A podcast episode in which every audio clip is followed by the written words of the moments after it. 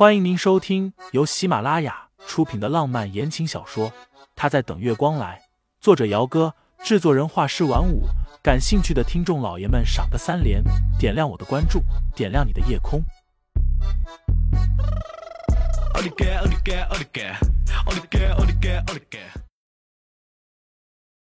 第二十三章，就当做什么都没有发生。我倒是知道有一家疗养院不错。在北山，风景优美，适合休养。啊！沈清心眨了一下眼睛，想问一句：“所以呢？”但是没有问出来。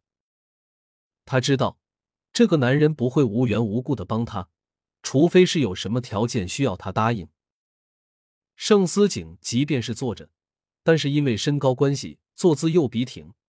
坐着竟没有比站着的沈清心矮多少。盛思景淡淡一笑，那双好看的凤眸里是足以让女人沉醉的光芒。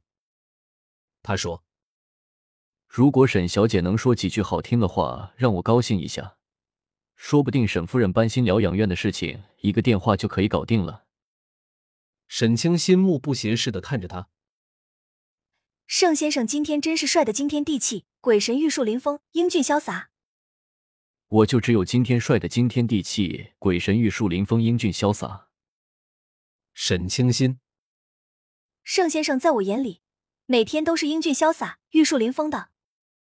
这话他完全是脱口而出的，说完之后才惊觉过来自己一时嘴快，话里的意思听起来也未免太过于亲密了。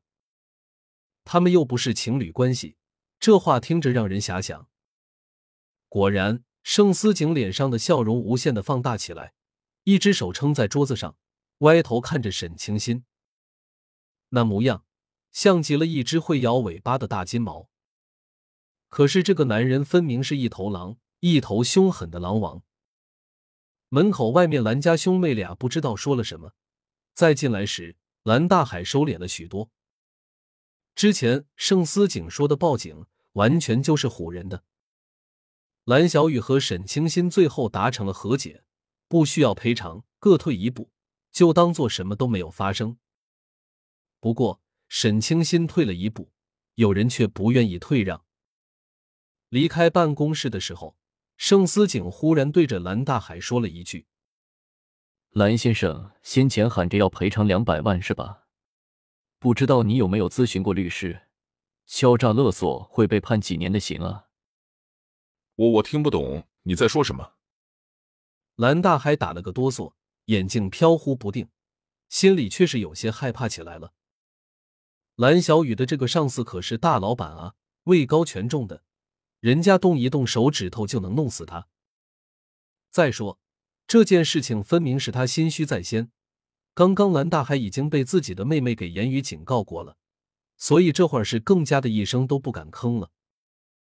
蓝大海游手好闲、偷鸡摸狗惯了，之前也不是没有被抓过，但是每一次他妹妹都会去保释他，所以更加的给他造成了一种错觉，反正天塌了还有蓝小雨在顶着呢。但他现在也知道，眼前的这个男人不一样。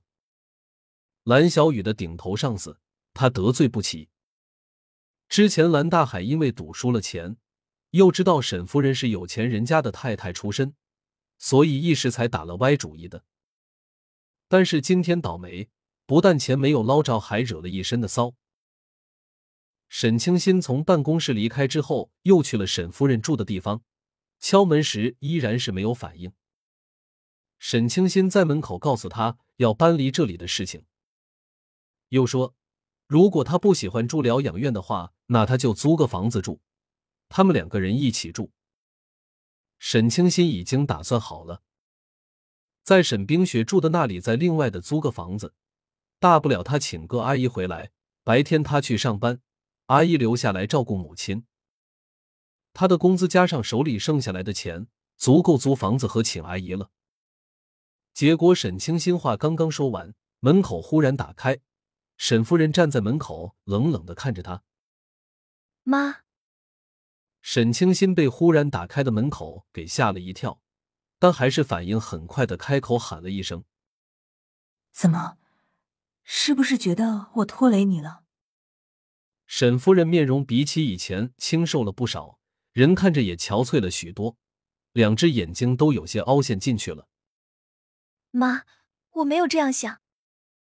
沈清心抿了一下嘴。您是我妈，我从来没有觉得您在拖累我。沈夫人的语气冷冰冰的，那双眼睛看过来时，好像看的不是自己的女儿，而是仇人。说是这么说，谁知道你心里怎么想的？妈。沈清心闭了一下眼睛，然后睁开，浑身有些无力起来。我是您的女儿，您一定要这样和我说话才觉得开心吗？听众老爷们，本集已播讲完毕，欢迎订阅专辑，投喂月票支持我，我们下集再见。